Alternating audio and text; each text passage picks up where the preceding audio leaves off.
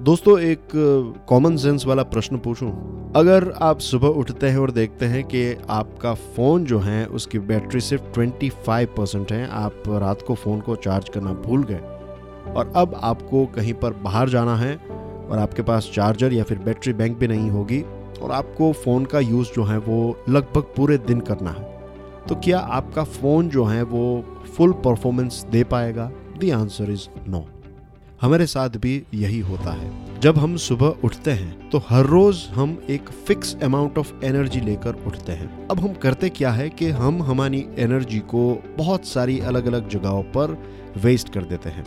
एक बहुत ही इंटरेस्टिंग लाइन है। Limiting your access is self care limiting your access is self care self care के लिए एक्सेस जो है आपका, वो हर किसी के पास नहीं होना चाहिए।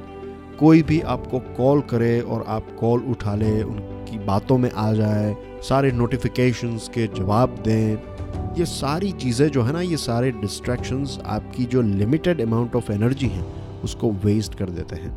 एक खूबसूरत सा अगर बाग है, एक गार्डन है, और उसमें कोई बाढ़ नहीं है, कोई फेंस नहीं है तो कोई भी जानवर आकर आपके गार्डन में आएगा और कोई भी फूल, कोई भी पत्ते जो हैं उसको खाकर चला जाएगा। तो आपको ही अपने गार्डन की सुरक्षा करनी है। आपको ही ये फेंस क्रिएट करनी है। तो रिमेंबर एवरी सिंगल डे जब हम उठते हैं, एक दिन की एक लिमिटेड एनर्जी लेकर हम चलते हैं। अगर आप इस एनर्जी का ध्यान नहीं रखेंगे, अगर आप इस एनर्जी को यहाँ वहाँ वेस्ट करते रहेंगे तो आपके पास अपने लिए कोई भी एनर्जी ही नहीं रहेगी। तो set boundaries dear friends Save your energy to stay productive and focused.